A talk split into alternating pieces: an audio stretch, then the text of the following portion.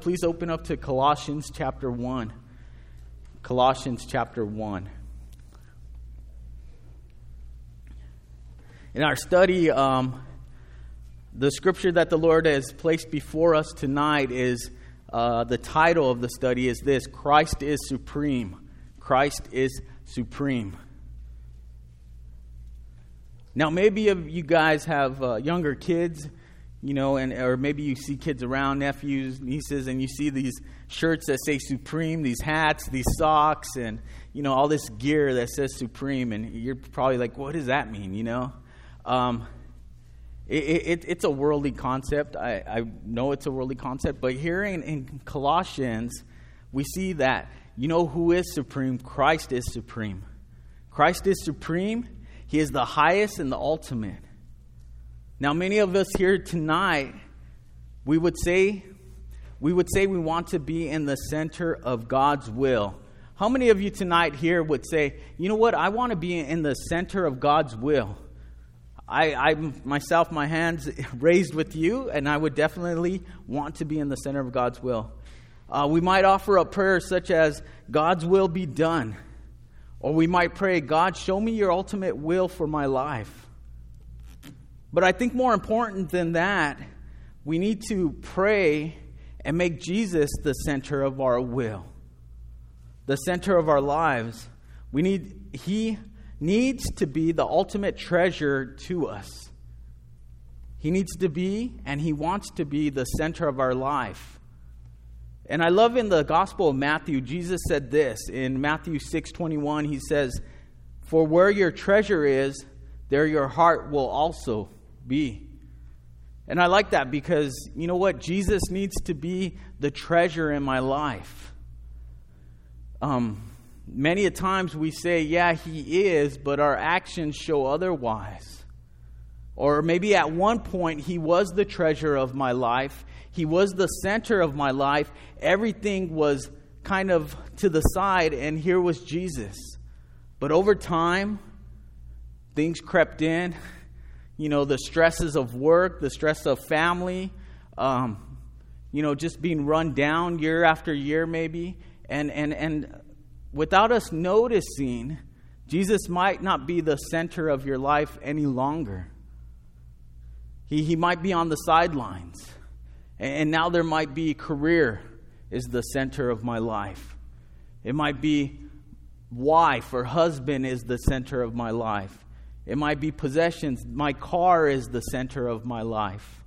All these other things creep in and become the center of our lives without us even knowing.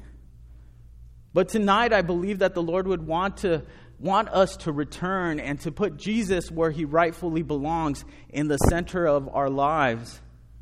And if we say we follow Christ, then he definitely should be the center of our lives. Because Jesus said again, for where your treasure is, there your heart will be. And, and it's funny because our hearts are so, um, so deceitful at times. You know, our hearts change very often.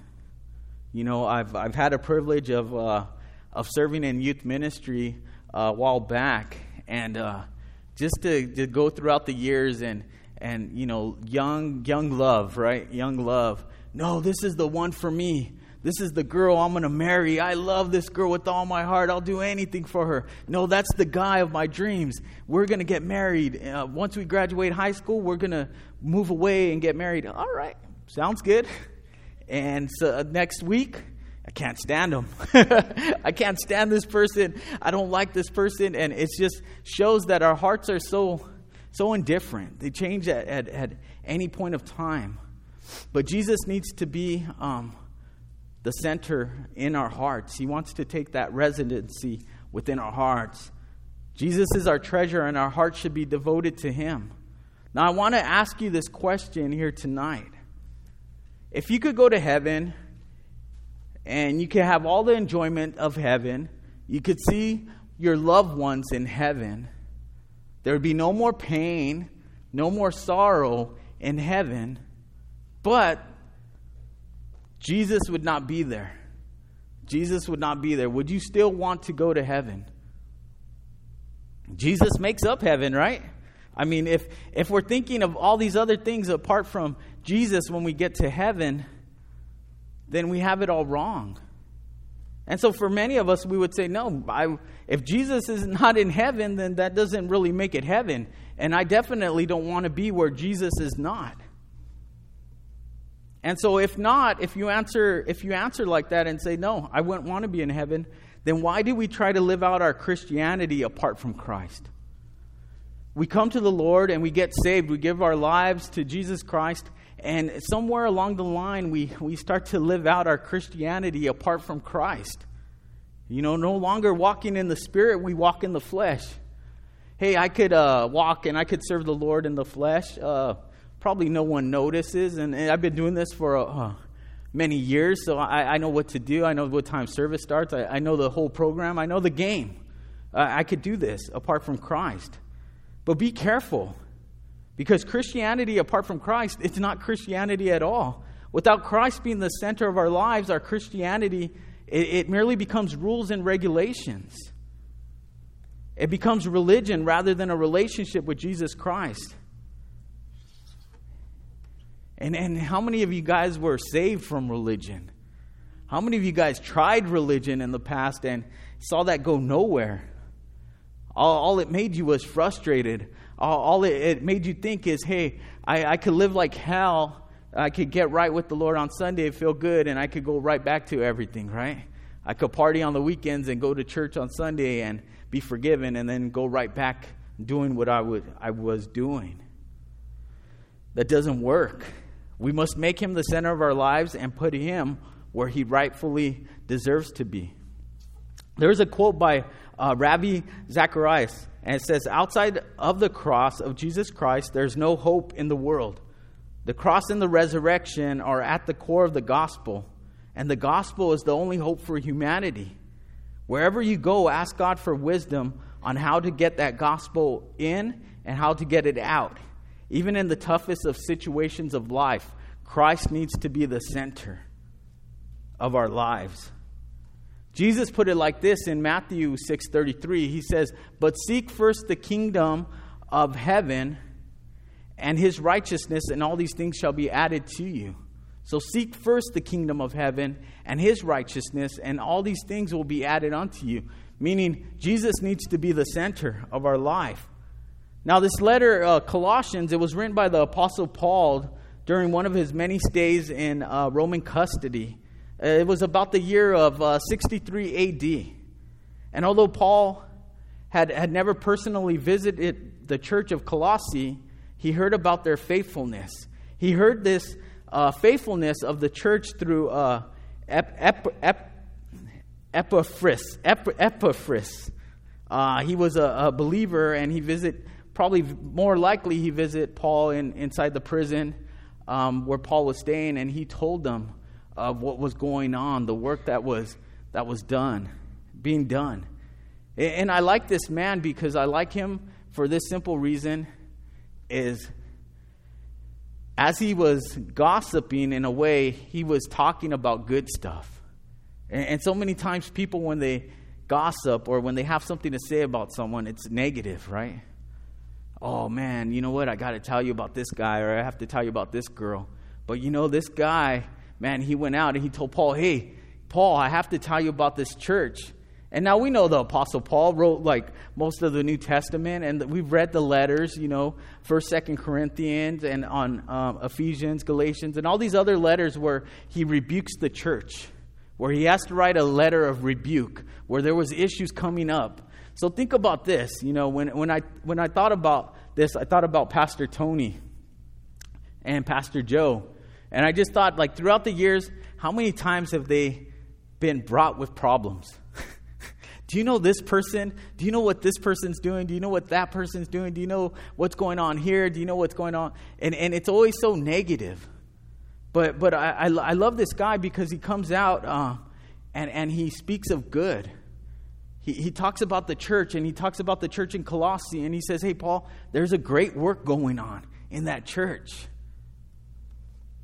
He tells about the faithfulness and the love that these people had in Christ, but he also but he also tells Paul at the same time about the struggles and the temptations that faced them as they are trying to live out their newfound faith in Jesus Christ. Paul wanted to encourage them to make Jesus the center of their worship. And so that's where, that's where we get this letter. And so Paul's heart is, is, is the heart of a, of a pastor wanting to encourage these people to carry on. Although they lived in a time where there was, where it was, uh, they lived in a, a, city that was immoral. They lived where there was idol worship going on. Uh, everything seemed like, like, like following Jesus was so contrary to the customs of the time that they were living in. And isn't it the same as for us as believers in Christ? I feel as the years go on in Jesus Christ, we become a minority. There's less and less of believers. You know, we see that in the workplace, we see that in school, we see that wherever we go, there are less and less believers in Jesus Christ. We see that in our family lives, right? We have those, what, maybe some of you tomorrow might go out to a barbecue with the family, right? And we see that, like, there's hardly any believers, but you know what? There's you. And you are the light in this dark time. And you need to stand strong. And so Paul was encouraging this church hey, stand strong. And so he says, For this reason, we also, since the day we heard it, do not cease to pray for you and to ask that you may be filled with the knowledge of his will in all wisdom and spiritual understanding. Now, the Apostle Paul was a man of prayer. He was a man of prayer. How important it is for the believer in Christ to be a man or woman of prayer. We need to believe that when we pray by faith, God hears our prayers. Maybe He doesn't answer them right away, but He definitely hears our prayers. Our prayers don't fall upon deaf ears. God hears our prayers. In the book of Revelation, it says that He stores our prayers in these jars. And we could kind of say, oh, that's cool. But think about it. Man, what about those nights? Those lonely nights? Those nights where you were at your wits' end didn't know how you were going to pay the mortgage, didn't know how you were going to repair that car, didn't know how you were going to feed your children, and you just cry out at night, Lord, help me. Please help me. And you fall asleep and don't think twice about it. Do you know that prayer is stored up in a jar? That God heard that prayer? He loves you so much that He heard that prayer and He put it in a jar and He remembers that prayer. That prayer doesn't go for, it's not forgotten. God remembers that prayer. We may forget, you know, oh, yeah, I just kind of said this prayer, but you know what? It was our heart. It was our heart crying out to God, and God stored, and He keeps those prayers. We need to be people of prayer, and we need to believe that God is in the business of answering prayers. God just didn't answer prayers before. God is wanting to answer prayers tonight. God is wanting to answer prayers tomorrow in the future. God is still a God that answer the, answers the prayers of his people. So we need to be in prayer. We need to pray for those. Um, Paul's prayer, I, I, love Paul's prayer, prayer in this section because he says, um, he says he, it says that he doesn't stop to pray for these people and to ask that, that you may be filled with the knowledge of his will in all wisdom and spiritual understanding. It would be more beneficial for us to pray than to complain. But I don't know about you guys. Sometimes in my flesh, it feels better for me to complain than to pray. you know, uh, maybe you've heard that before. I just got to vent. I, I just have to let everyone, I just have to get this off my heart or get this, you know, and, and we complain many times and, instead of uh, praying. This was Paul's prayer for the people, but it's also, it also, it's also Christ's desire for our lives. We need to pray for those who are walking strong in the faith. You know, as Paul prayed for this, these people, they were walking strong in the faith. They weren't backslidden, they were walking strong. And we need to pray for those that are walking strong in the faith. You know, we have a tendency, and it's not a bad tendency, but we do have a tendency to pray for those who are struggling and those who are um, backslidden. That's a good thing. But at the same time, we can't forget those that are walking strong in the faith. You know, as, as those people come to your mind and you think about them, lift them up in prayer that they would continue to walk strong in the faith. You know, I, I love what the author of Hebrews says that we're surrounded by a great cloud of witnesses. And, and as you look around the church and the, and the body of Christ, know this there's a great cloud of witnesses. There's strong men in the faith, there's strong women in the faith. You know, there, there's, there's men that have been walking, women that have been walking for 20, 25 years with Jesus Christ. Those are good examples. But we need to remember those people and pray for them. Pray that they would continue and finish well. We need to pray that we would continue to be strong in the Lord as well. You know, the Bible says, take heed lest you fall. And, and we may think, hey, you know what? I'm doing pretty good. You know, I'm, I'm, I'm hitting two services a week. you know, I have a little devotional time in the morning. I, I lift up a couple prayers. I'm on my way. Uh, I'm not into any, I'm not dabbling into any major sin. So I'm doing good. And we may see that in our lives and think, I'm, I'm okay. I'm okay. And then someone else comes our way that's struggling, and you may think, Lord, I'm, I'm good. Look at this guy or look at this girl. Compared to me, I'm good. Pray. You need to pray. Pray that the Lord makes you strong. That he, and if you are strong, pray that He makes you stronger. We must also take notice of what the Apostle Paul prayed for. He prayed for these people, but what did he pray for? He didn't pray that they would uh, become rich. He didn't pray that they would be comfortable. Not that um, he didn't pray that they would get that new job, they would get that raise, they would be blessed with that new car that they've been saving for. He didn't pray that they would find their, their soul mate. He didn't pray for those things. He prayed for them to know the knowledge of His will, the knowledge of God's will for their lives. Our first priority is to know God and what He wants from us, for us. This starts with us walking with God and having a relationship with Him. Now, this should be the priority of our lives. That we want to know God and what He wants for us. And this starts with having a relationship with God. You know, for those of you who are married, if there's not communication within the marriage, then there's going to be problems within the marriage. You with the, um, you know, uh, best friend.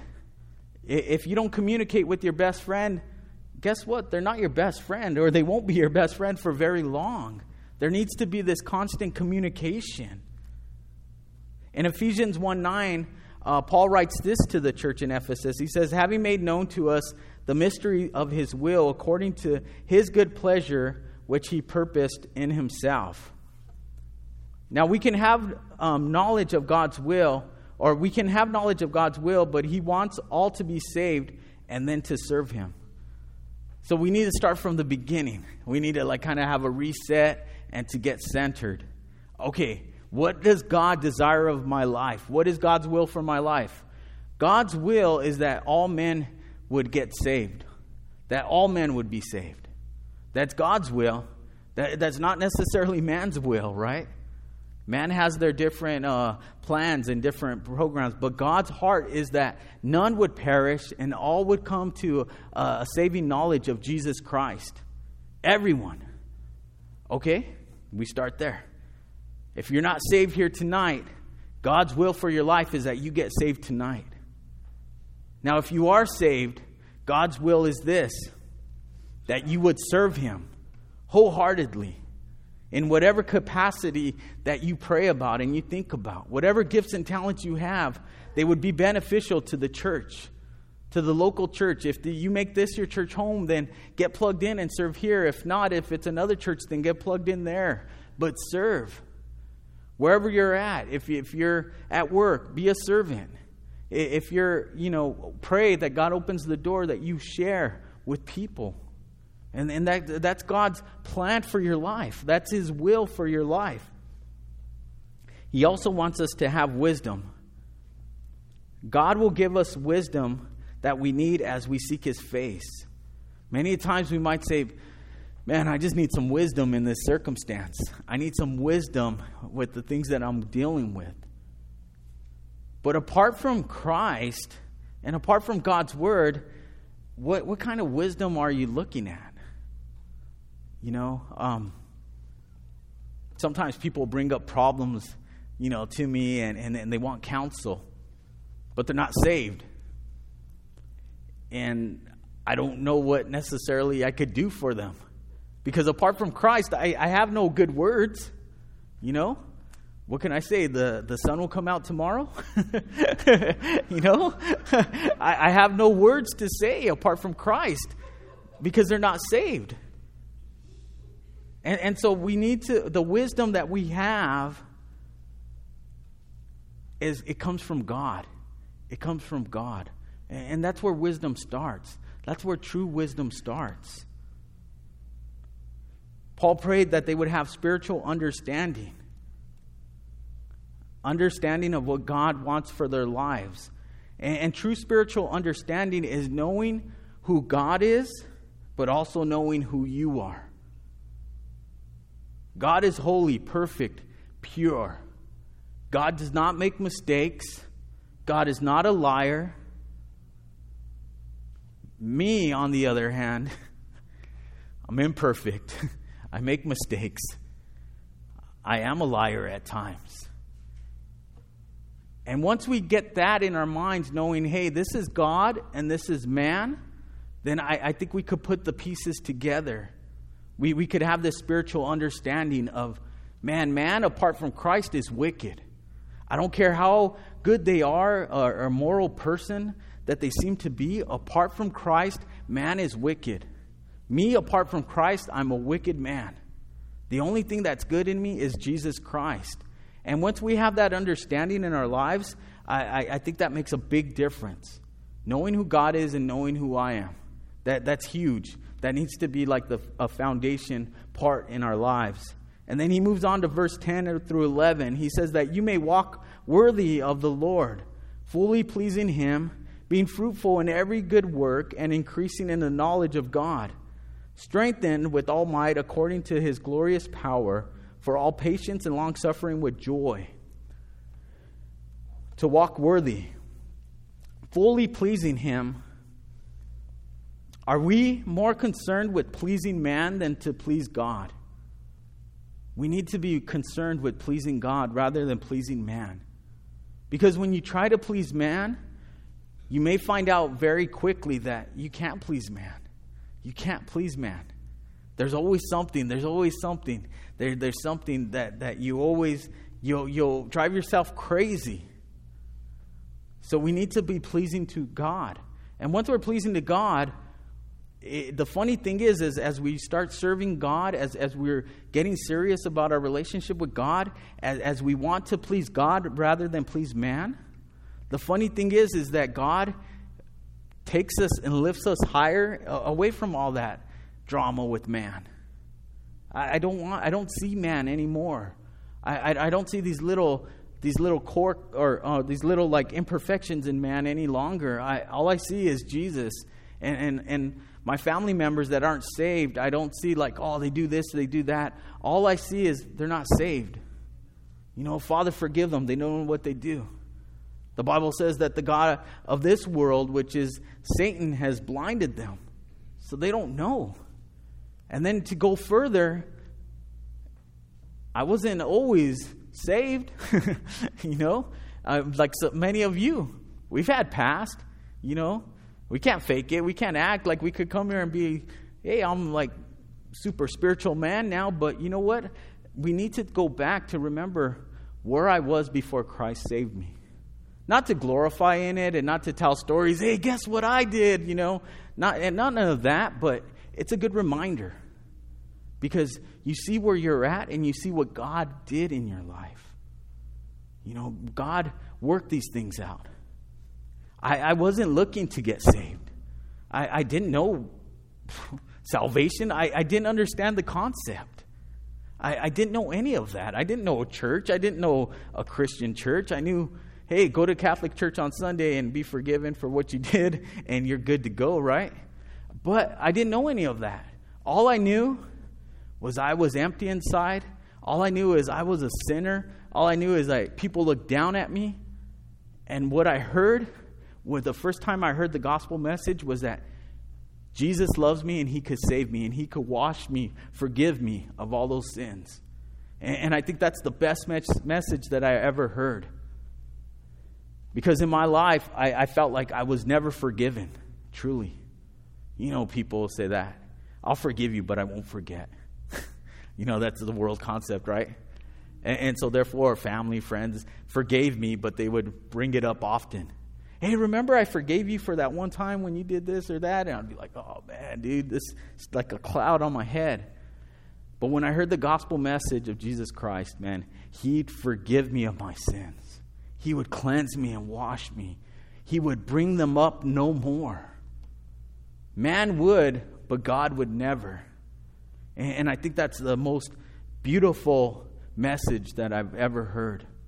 And that's a message that shouldn't get old, it shouldn't be stale. That's a message that needs to be within the church, that, that needs to be within our hearts, our minds, our souls. That is that, man, Jesus saves sinners. That, that's the best message. And then he moves on and he say he says to uh, be fruitful. Be fruitful in all that we do. In Hebrews 13 21, it says, Make, make you complete in every good work to do his will, working in you what is well pleasing in, the, in his sight. Through Jesus Christ, to whom be glory forever and ever. Amen.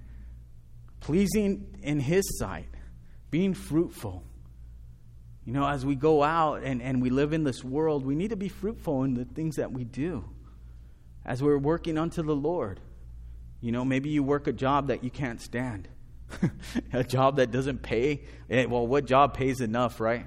and you're like, oh man, here I go again, uh, going to this job, and I can't stand this job. Uh, can't stand the people here. I'm not getting paid. I'm getting paid peanuts and just whatever it may be. But you know what? Be fruitful at that job. Be a good witness. Know that you're at that job because God has placed you there. And if God is with you and He placed you there, then He wants to use you there. I, I think so many times we leave our, I don't know, our spiritual helmets here at church, right? And we go out in the world and we're just doing our thing and all oh, the world's wicked. Watch out for this person. Watch out for them. Don't, don't mingle with the world. Stay away from the world. Come back to the church, put our spiritual helmets. Okay, I'm safe. But no, be that light in the world. Be fruitful out in the world.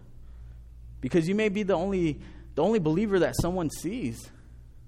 And, and, and know this there's still people out there who have not heard the gospel message.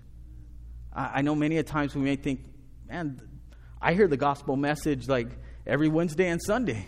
so everyone has to have heard the message, right? Everyone has not heard the message. God has you in that spot for a reason to be fruitful. And then he moves on and he says, increasing in knowledge of God. Now, worldly knowledge, a lot of people seek after worldly knowledge. And, and, and it's a good thing. You know, that's a good thing to go to school, get an education, get a degree. Um, those are all good things, but that's, at the end of the day, that's worldly knowledge. And the Bible says, like in what it says, knowledge um, puffs up, but love edifies. And it's like this worldly knowledge kind of puffs people up, right? Oh, I have this degree. I majored in this. Uh, I went to this uh, this uh, college, right? I don't think they're throwing out like uh, like Citrus or Mount Sac, but there are other other colleges, right? I went to this university, you know. Um, I'm like, well, I went to I went to Citrus, so no.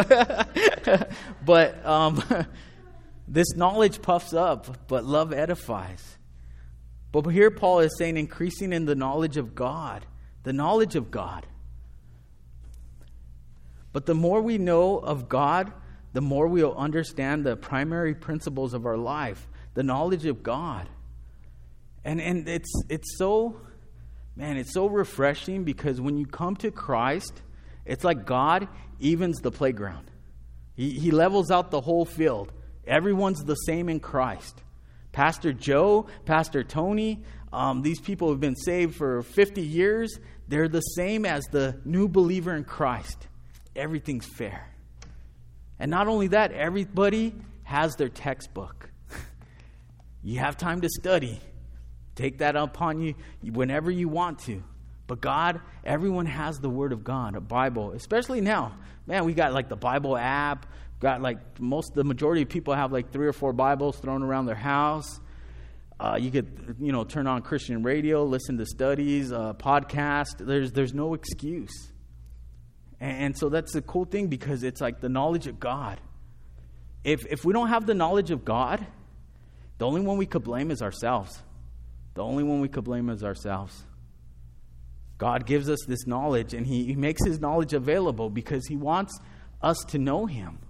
He wants us to know Him. The more we know God, the more we will understand understand Him.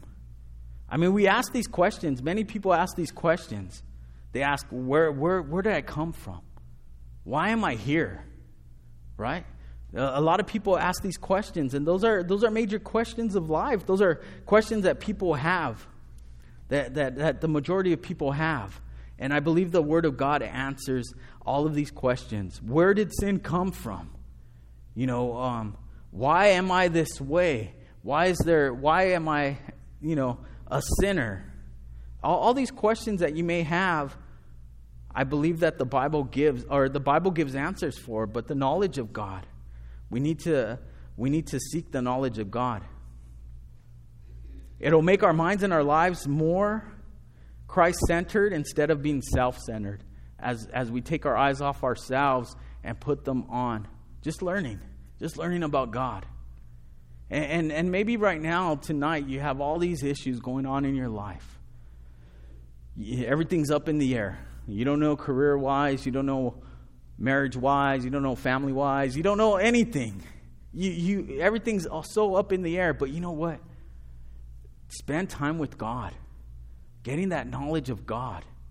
And, and what I've found in my relationship with Jesus is the more I study the Word of God, the more I'm into learning um, the attributes of God, learning how, how my God is, what His personality is like, um, the less I focus on the things around me. It's not that they change. I still have problems. It's, it's not that a lot of things change, but you know what? I start to change. And, and now, once again, Jesus becomes the center of my life, and that's where he wants to be. And Paul moves on and he says, strengthened in all might, according to his power and not my own. We need strength. We need to be strong. You know, we need to be strong.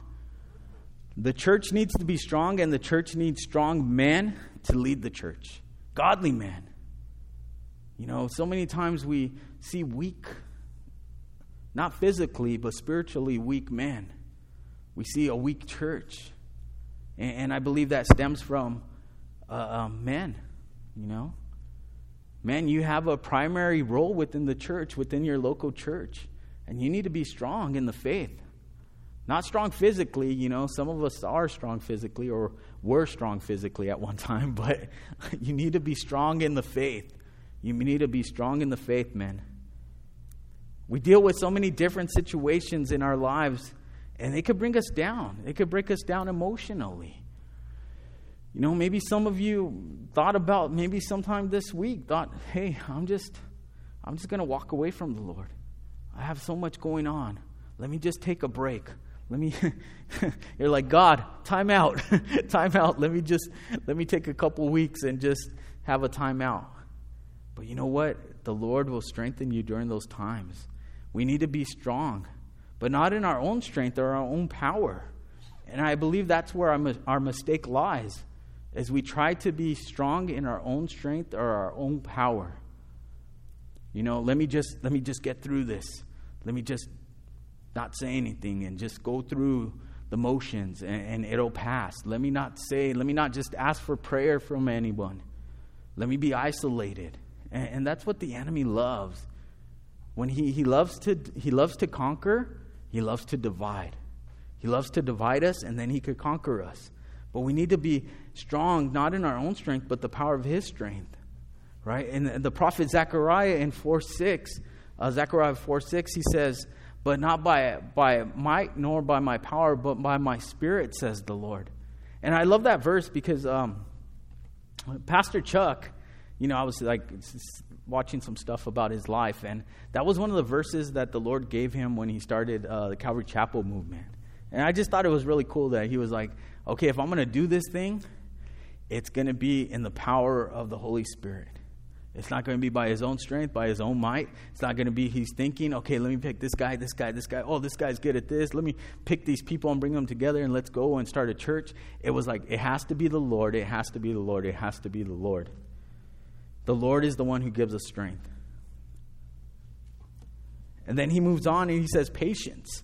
Patience and long suffering with joy. Many of us lack patience. I, I think this patience, this patient thing, this, this word patience is almost a word where I'm tired of hearing about it. it, it seems like my whole life is just waiting. Isn't the Christian life a life of waiting? I'm waiting upon the Lord. Okay, the Lord brought me through this. Now it's this. Okay, I have to wait now again. Okay, now I'm done with that. Now I go, oh, wait, wait some more, right? It, it's like I, I think there's a term in the military, they, they use that uh, hurry up and wait. Hurry up and wait. Because they get ready so quick and then they're just waiting around, right? The Christian is like, hurry up and wait. Lord, come on, show up, and then you wait. Patience. Patience. The psalmist says, uh, I wait patiently. I waited patiently upon the Lord. And uh, I just, I, I think about that. I waited patiently upon the Lord. Um, I waited upon the Lord. I was stressed out maybe as I waited on the Lord, but how many of us could say that I waited patiently upon the Lord? And I think the Lord would want to teach us patience. You know, sometimes people may say, don't pray for that. Don't pray because then you're going to have trials come your way and, and all these things are going to happen in your life because you're praying for patience. But you know what? That's not necessarily a bad thing. That's not necessarily a bad thing. Uh, James, James says this in, in James 1. He says, My brother, and count it all joy when you fall into various trials, knowing the testing of your faith produces patience. But I like this end part because, he, but then he says, But let patience have its perfect work, that you may be perfect and complete, lacking nothing. And so if we hold on to that verse, we realize this patience it's a key for the believer in Christ. It needs to have its perfect work. We need to have patience. God teaches us patience by waiting. Waiting is not a bad thing, it's a good thing. And think about this how many times have you prayed for something and you're just waiting, like, oh, Lord, come on, please, I want to do this. Oh, like, yes, say yes, say no, say something, you know, and you're just waiting. And you lose that desire. And so that desire's gone. But then you see a while like later that that wasn't a good thing. It wasn't a good thing you were praying about, and the desire's gone, right? I, have been um, been thinking about getting a new car, and not like just thinking. And I like when I say thinking, I'm saying like I want a new car, so let me go to the dealership and let me just get a car. not like doing any investigation, not not looking at mileage and stuff like that. Just like I want a car and let me go get one, and there I got a car. But like the Lord's been telling me like to wait, and and you know I'm like, okay, I'll wait, Lord, I'll wait. All right, it's like a hundred, like it's not that hot, but it feels like a hundred degrees out. My AC's going out, and I'm like, see, I need to get a new car. The AC's going out check engine light came on. Man, I need, see, Lord, this is a sign. I need a new car. But the Lord told me to wait and to be patient. And it's just hard because it's like, man, we want what we want, right, at times. But a good thing is when we're patient because something better comes along. And if you're in a season right now and, and you're waiting, and it seems like you've been waiting forever, be patient. Know this that something better is coming along. And the Lord may have you waiting for that very reason that there's something better He has for you. We need to be patient. In verse 12, he says, giving thanks to the Father who has qualified us to be partakers of the inheritance of the saints in, in the light. He says, giving thanks to the Father. Man, the Father, we have a heavenly Father. You know, many of us we, maybe we can't relate to that. Maybe our earthly fathers weren't good fathers. You know, maybe they had flaws, they had problems. And, and, so when we hear about a heavenly father, we may relate that father as our own father. But no, it's not, he's not like that.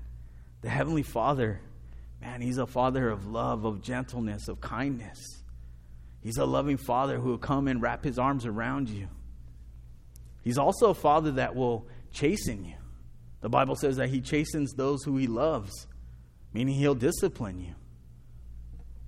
If a father doesn't discipline their child, then he's not, he's not acting in love. But God is a God of love, He's a loving Father. And we need to remember that. It says that He has qualified us. Man, my qualifications, it has nothing to do with me and everything to do with what Jesus Christ did on the cross. He died for my sins. And so I am qualified because of that. I'm not qualified because I'm qualified or, you know, I'm, I'm reached some level of greatness. I'm qualified because of what Jesus did. And we are partakers of the earthly and heavenly inheritance. Man, when you give your life to Christ, it's okay. So when you give your life to Christ, he promised to he promises Jesus to give you life abundantly. And so for many of us we're like, "Cool, I want to live a good life. I I'll accept Christ." But the thing is, is this abundant living comes from serving the Lord. It, it comes from being, being, Jesus being the center of our lives. And, and when we live like that, we have an inheritance. We have an earthly inheritance. You know, as a believer in Christ, if you're walking with the Lord, there's just this protection that's around you because you're His.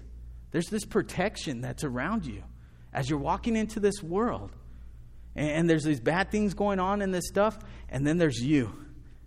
You're protected by the Lord. That's an inheritance. You know, how many of you could go to sleep at night at peace? Just having that peace in your heart and your mind. Knowing, man, you know what? I love God. He loves me. Um, I'm trying my best for my family. I'm trying my best at things.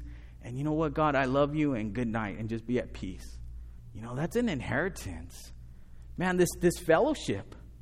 You know, um, I know so many people, probably apart from Christ, I would never know. I would never know. And, and, and, I'm thinking like back apart from Christ, I probably had maybe two close friends, maybe, you know. And, and now it's like, man, it's almost everywhere I go within the city, I know somebody, you know. I, I ran into you guys at the mall, right? We're hanging out for a while. and so it's, it's, it's, it's, it's a cool thing. It's a family, man. I have like this inheritance. I, I have a list of contacts on my phone. And throughout the years, I have family, but then I have church family, and the church family's like list is way longer than my family's list. And, and that's just an inheritance.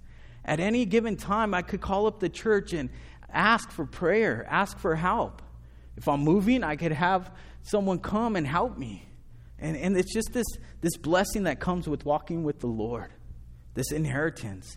But not only that, we have a heavenly inheritance. Man, we're going to heaven one day. And, and for many of us, it may be a scary thing, you know, the closer you get, or I don't know, it may be scary, you know, like, like you're just like, man, one day I'll be in heaven. But you know what? Um, man, that's our inheritance. It, it, it's kind of like this like, that's what you deserve. It's not like that's what you get. It's like you deserve heaven. Here, it's like the heavenly Father is saying, "Come in. Well, well done, good and faithful servant.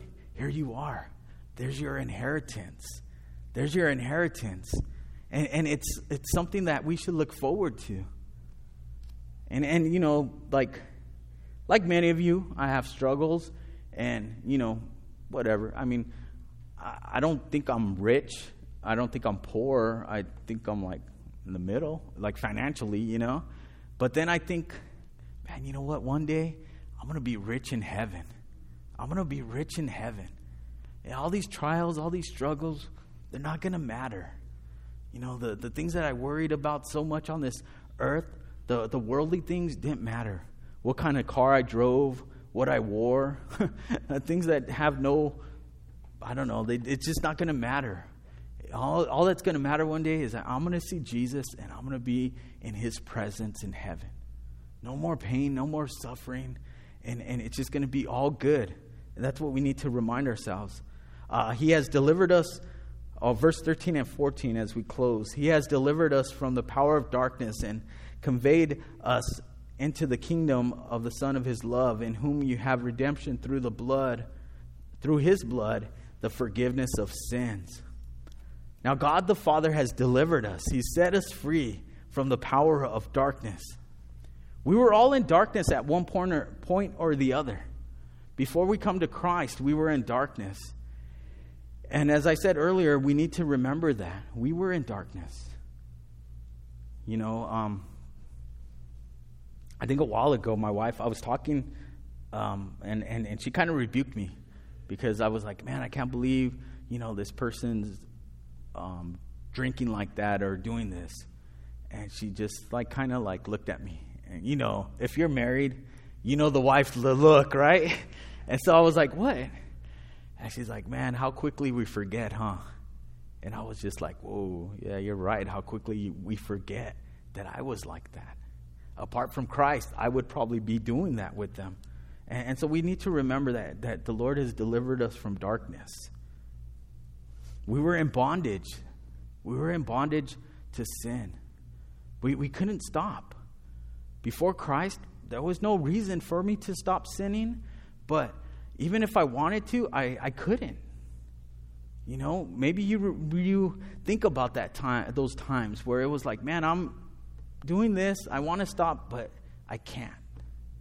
You know, the sin that was pleasurable, it, it wasn't pleasurable any longer. It was bondage.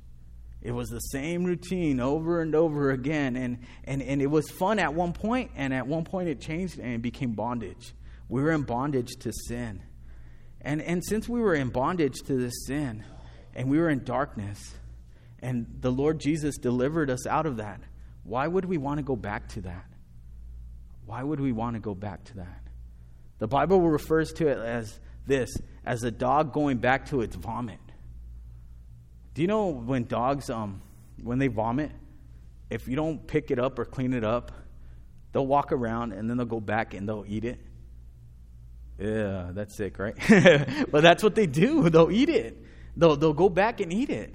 And, and the Bible says that, man, we're like that. You know, we'll return to our vomit. And, and, and think about that. Like, we'll go back to that same sin that was that, that we were in bondage to apart from Christ. I, I don't know why, but it just shows me that I need to stay closer to the Lord. The, talk, the Bible does talk about sin being pleasurable, but only for a while. But Jesus came to save us from that sin. So, you know what's pleasurable for me now? Is to read my Bible. What's pleasurable for me now is to come to church to fellowship with believers. And I just, I, I trip out sometimes because it's like, just the Lord changes people, you know? The Lord changes you where you're here tonight, and maybe you might think, like, man, maybe 10 years ago, five years ago, maybe last week, I would never think that I would be at church on Sunday night, right? I would never think I would be at a church on Sunday night. But you know what? That's the power that Jesus has to save, to change. And He wants to be the center of our lives. Jesus needs to be our all in all in everything. He wants to be that.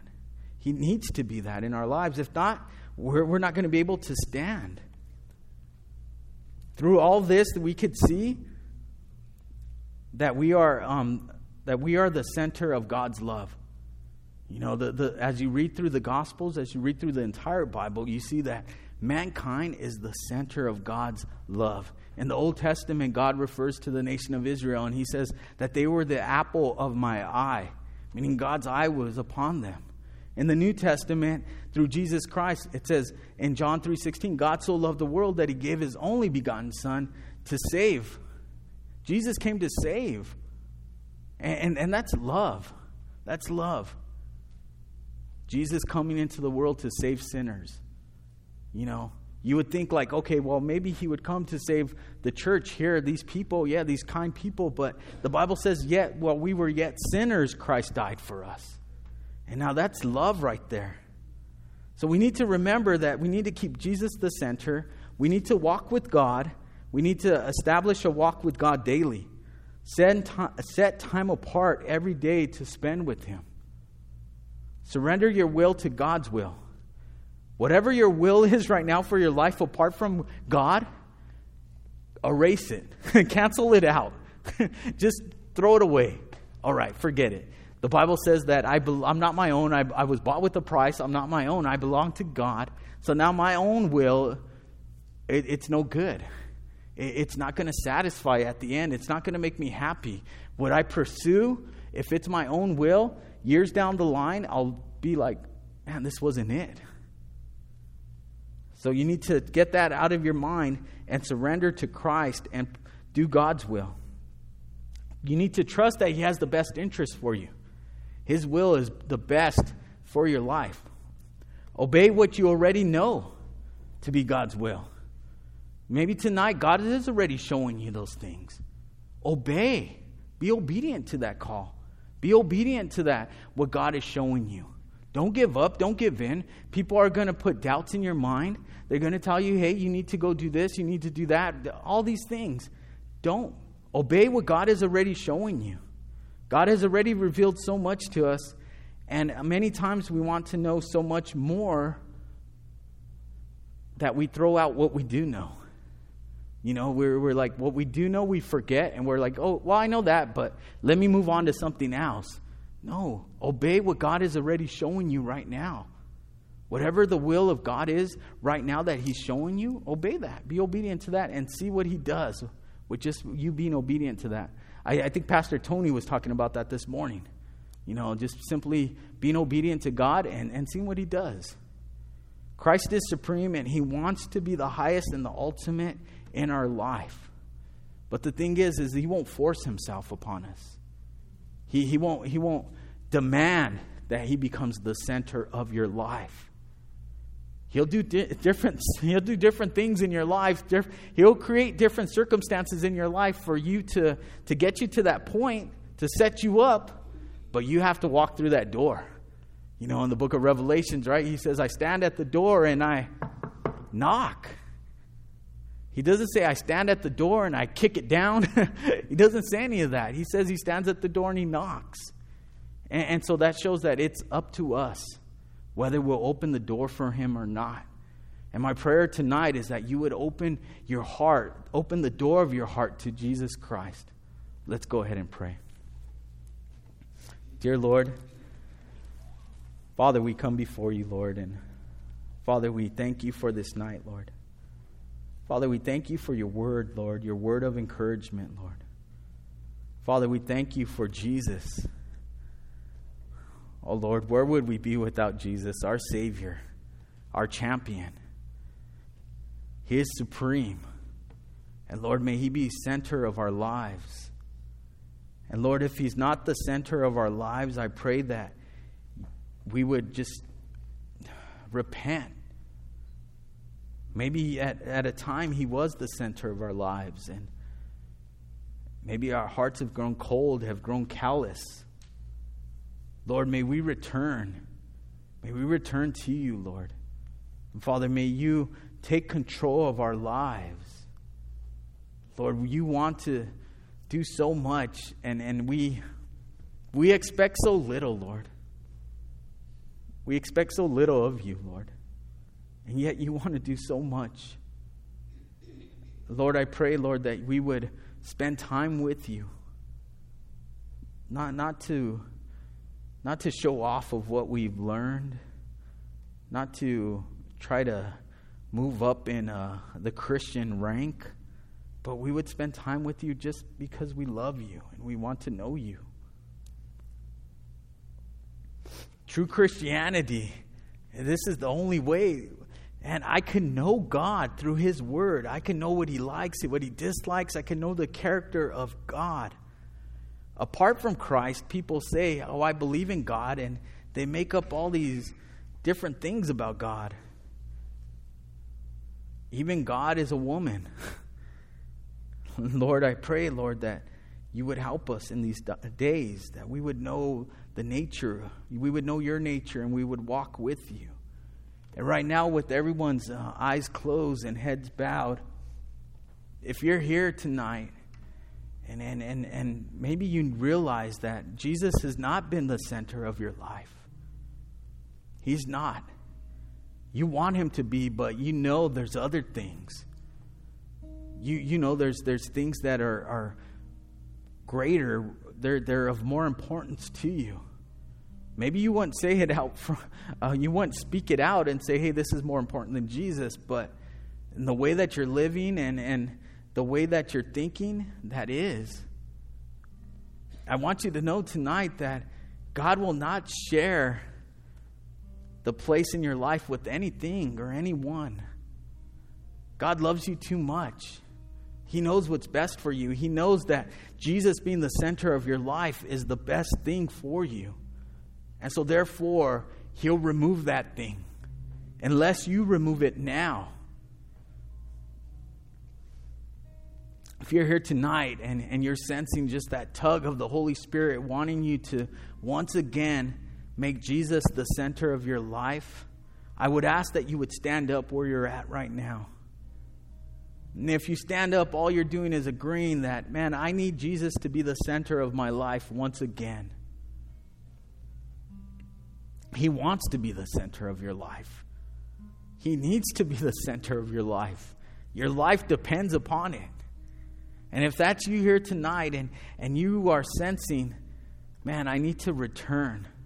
The good news of the gospel and the good the great news is this that God offers that, that time of repentance. That, that time you could repent today and all is forgiven. You could make things right today. If that's you here tonight, go ahead and stand up so we could pray for you. And we'll continue to pray as, uh, as David plays.